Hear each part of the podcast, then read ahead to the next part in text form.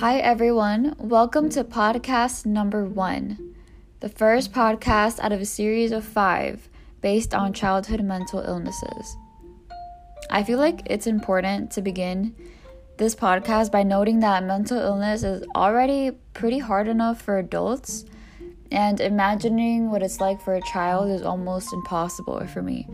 There's so many different disorders and illnesses, and each with their own specific battles but overall, I think it's so necessary to know that the disorder is not who the child is, but rather there's a child existing that is simply battling through an illness.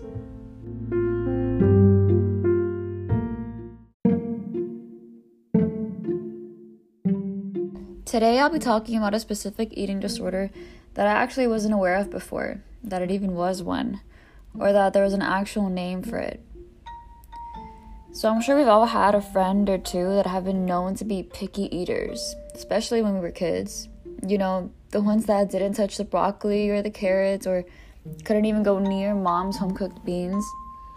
You're probably thinking, yeah, I'm pretty sure that was me at one point in life.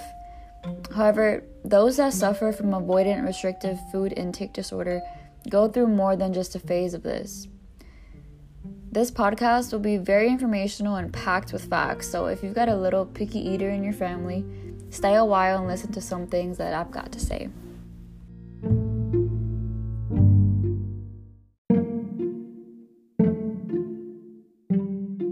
Avoidant restrictive food intake disorder is also known as ARFID for short. This is a disorder in which the person is extremely selective about their food due to the lack of interest in it or based on the unfavorable and uncomfortable sensory traits of it. This disorder was previously known as selective eating disorder. I've learned that it is most common in infants and children, but some cases definitely do persist into adulthood. Some stats that I can bring up are that according to the Neuropsychiatric Disease and Treatment, is that studies have shown that up to 5% of children are affected, with boys especially being at a greater risk than girls. However, just because boys are possibly more affected does not mean girls should not be worried for.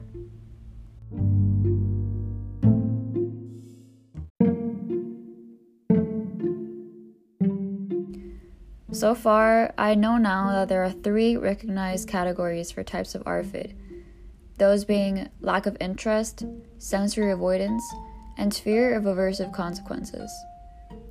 Lack of interest being simply uninterested in food or having a lack of appetite. Sensory avoidance being avoiding certain foods that have unfavorable textures, like broccoli, smells or colors, like bright orange for carrots or mushy brown for porridge, and fear of aversive consequences, being afraid of choking, vomiting, or even gaining weight from specific foods.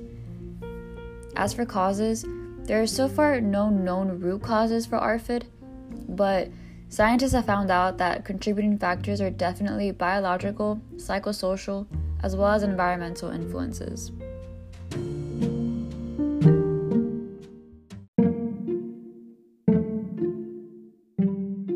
When it comes to diagnosing this disorder, it's important to go by the Diagnostic and Statistical Manual of Mental Disorders, also known as the DSM 5. The criteria for diagnosing include the child showing signs of weight loss, or even more important, failure to achieve the expected weight gain or growth for the child's age according to their doctor, as well as significant nutritional deficiency, and even having a dependence on oral supplements and vitamins to receive their nutrients. Some other facts for ARFID are that the disturbed eating experience is not really due to food being unavailable or in short supply Food can be very well available and given as meals several times in the day, but the child will refuse to eat certain foods or in total. Also, the child does not have a distorted body image, unlike anorexia or bulimia.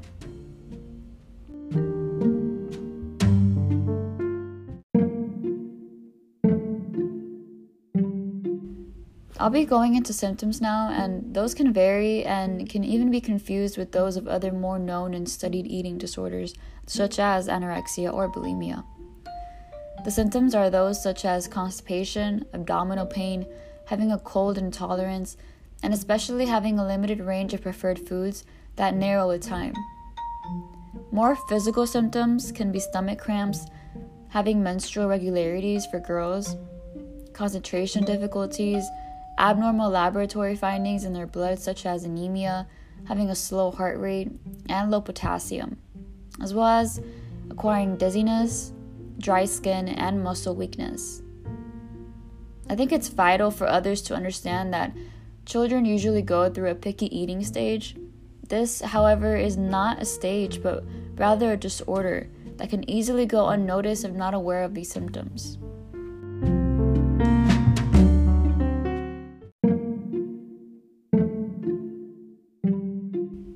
After researching and gaining more knowledge about this disorder, I've come across treatments that are helpful for patients that suffer from ARFID. Treating this disorder when organized is actually achievable. Treatments such as increased food flexibility, such as adding unfavorable foods to favorable meals little by little, anxiety management skills, and even family based therapy can be done and are available. Some studies have shown that patients with ARFID actually responded well to treatment in a particularly hospitalized program, very similar to patients with eating disorders. Possibly due to the change of environment, I think, and having a team of focused individuals working to get the patient better, and the patient simply recognizing that and wanting themselves to get better as well.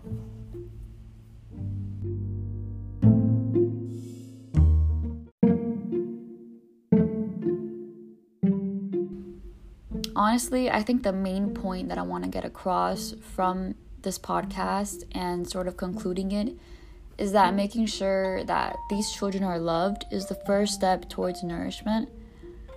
I know that it can be scary to take those steps towards a doctor's or specialist office for not just the child but the parent as well. It can be scary for a parent to realize that their child might not be mentally okay, and sometimes there's a stigma behind that where Parents might not know what to do in that case. There may not be previous history of mental illness, and all of a sudden, their child is now suffering from one, and it's scary and it's confusing. And it's so important to do research, gain knowledge in order to move forward and get children the best care and help they can get. No child is born perfect, and I think that's more than okay. They're special in their own ways. When their little bodies need an extra hand to feel and get better, it's our job as adults, especially parents or guardians, to try our hardest to care for the children that need it most. Healthcare is not available to everyone, unfortunately. So, if a child has the opportunity to receive healthcare, as a parent or guardian, I believe it's your responsibility to make use of that tool and successfully care for a child. Children are vulnerable, and when it comes to mental illness, they need all the love and care they can possibly receive.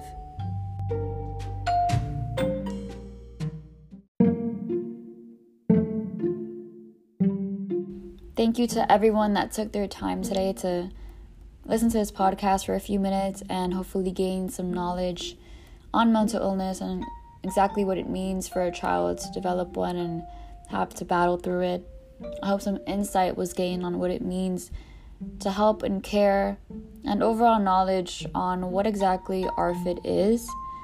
So, thank you everyone, and see you on the next one.